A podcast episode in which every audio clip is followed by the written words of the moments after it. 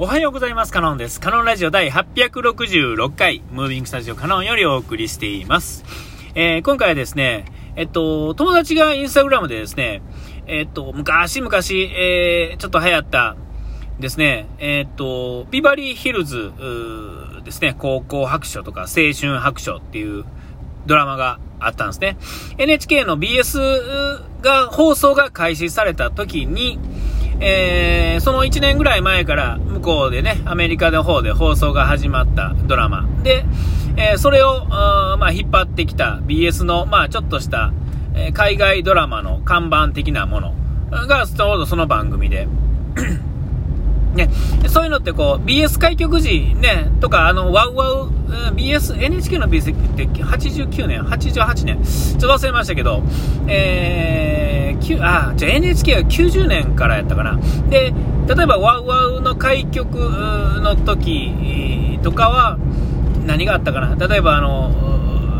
ツインピークスとかね、なんかそういうのがあったりとかしたわけですけれども、まあそういう感じで、えっと、NHK の BS、衛星放送が始まった頃に、その、それが始まってですね、で、あ半年か1年ぐらい追う追うように、えー、その、地上波の方でも、NHK ね、あの、普通の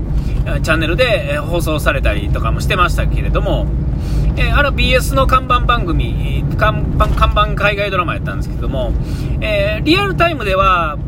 第2第3シーズンぐらいから僕は見てたんですけれども、えー、で、後追うで、後追いで、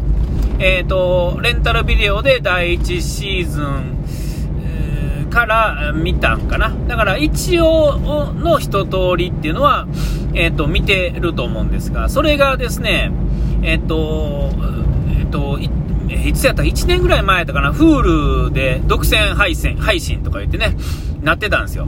ほんで、えー、っと、そのインスタグラムに戻りますが、友達がですね、それの、えー、っと、パート2みたいなね、キャストがガラッと変わった、メインのキャストが変わった、またちょっと違う、でも同じ、えー、舞台で行われる違う世代の高校生の話っていうのが、え、の舞台のドラマを見るのが楽しみであるみたいなことをね、あげてたんですよ。で、それが、えっ、と、Amazon で見る、Amazon やったかな？なんかで、え、あるんだよってことを言ってくれてて、あれ？と思って、え、もしかしてこれ前のやつもあるんじゃないんかなと思って調べたら、普通にあったんですね、Amazon でも。えー、Hulu から後でね、あのー、そこにも入ってきてたんですね。僕、あのー、フールが始まってしばらくした時、しばらくは探してたんですけど、なかったんですよ。それはもう分かってて、あー、キーヒンのかと、もう独占やし、まあ古いドラマでもあるし、あれかなと思ってたら、知らん間に全シーズン乗っかっててですね、えー、はい、あのー、あ、あるんやと。んで、まあ、1からあのちゃんと通しては見たことなかったんでね、えー、飛び飛びでいろんなシーズンを飛び飛びで見てたりとかして、まあ、ざっくりは知ってるんですが、いろんな紆余曲折がある、まあね、だんだんあの大きくなっていくんですよ、みんなね、大人になっていくんですよね。一番最初はあの、えっ、と高校生から始まるんですね。転入転入してくる双子が主人公のドラマやったんですけれども、第4シーズンぐらいから、その双子ともいなくなるっていうね、まあ、海外ドラマじゃ主人公が変わっていくのはありがちですけれども、えー、第4シーズンぐらいから変わっちゃうんですけれども、まあ、あの、最初のキャスティング、最初のキャストですね、えー、っと、その、ブランドンとブレンダーっていう2人ですね、兄弟、双子の、男女の双子。設定、えー、ですね、その人、その2人が中心になって動いていくドラマなんですけども、最初にその,、その後、主人公っていうか、まあ、ほぼメインキャストになる、えー、ケリーとかドナとかアンドレアとか、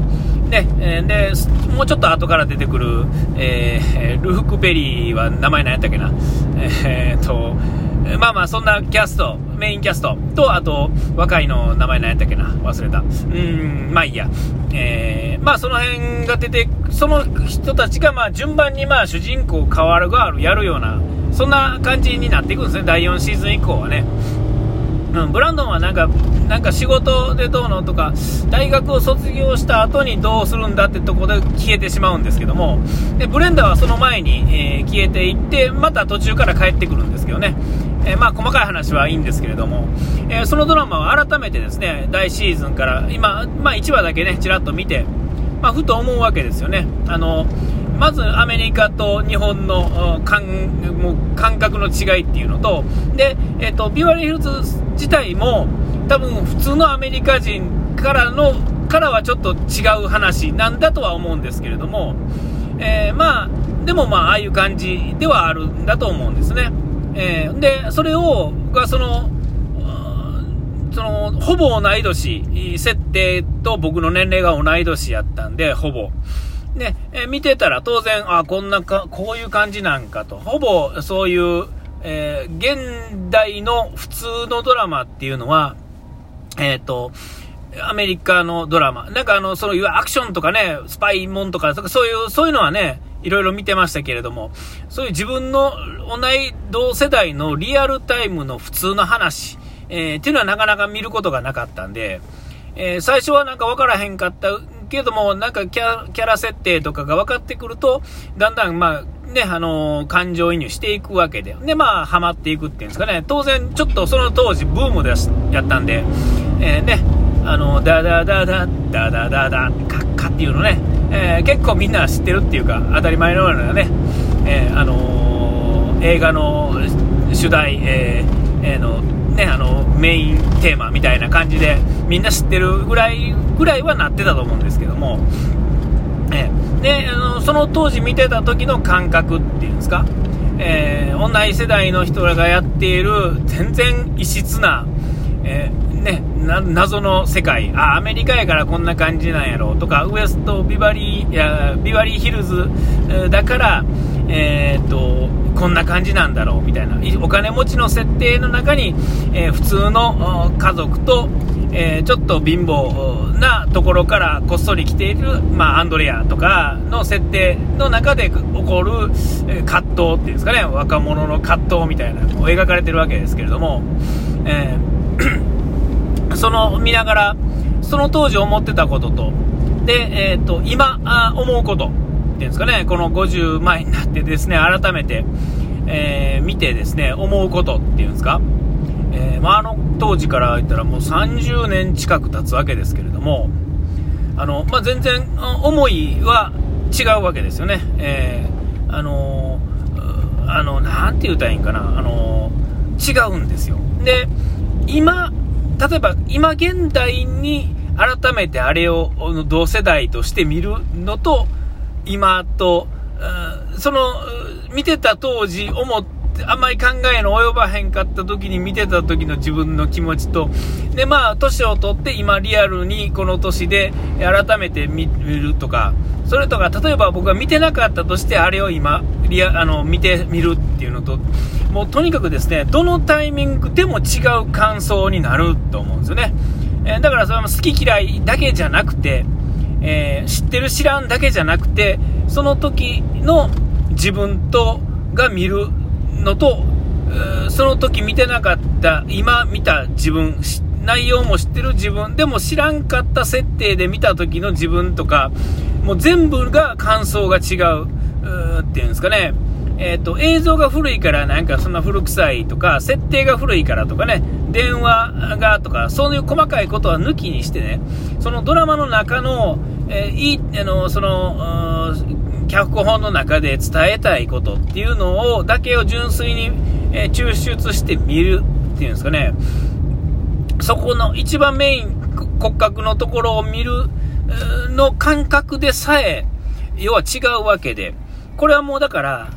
その、あのドラマがいい悪いとか、そういうことだけじゃなくて、自分がどのタイミングで見れたか、っていうことですね。え、これってものすごく重要で、えー、だから、そこに、その、例えば映像のクオリティだとか、役者のクオリティだとかっていうことだけではない、えー、別のものがあって、それはもうか、もうその時に得たものは、変え難いものなんですよね。えー、もう、僕よく言うかところで言うならば、例えば、ドラゴンクエスト、中学から高校の時に、1、2、3、4、までかな、高校出るまでに出てるんですけれども、えーと、その時にあのファミコンであの荒い絵でビープ音、ピコピコするあのビープ音。でも、例えば、うーん、あれですね、えっと、タイトルのね、てってれってってってってってってっていうね、あれはビープ音で聞くと感動がすごいんですよ。それはもうあの時、あの多感な時のあの年齢の時に必死こえてやったあの音楽っていうのはあの音なんですよね。えー、決してあのクラシックな、えっと、フルオーケストラで聞く音ではないんですよ。で、その感覚っていうのは、えー、っと、今の子があれをやろうと思うと、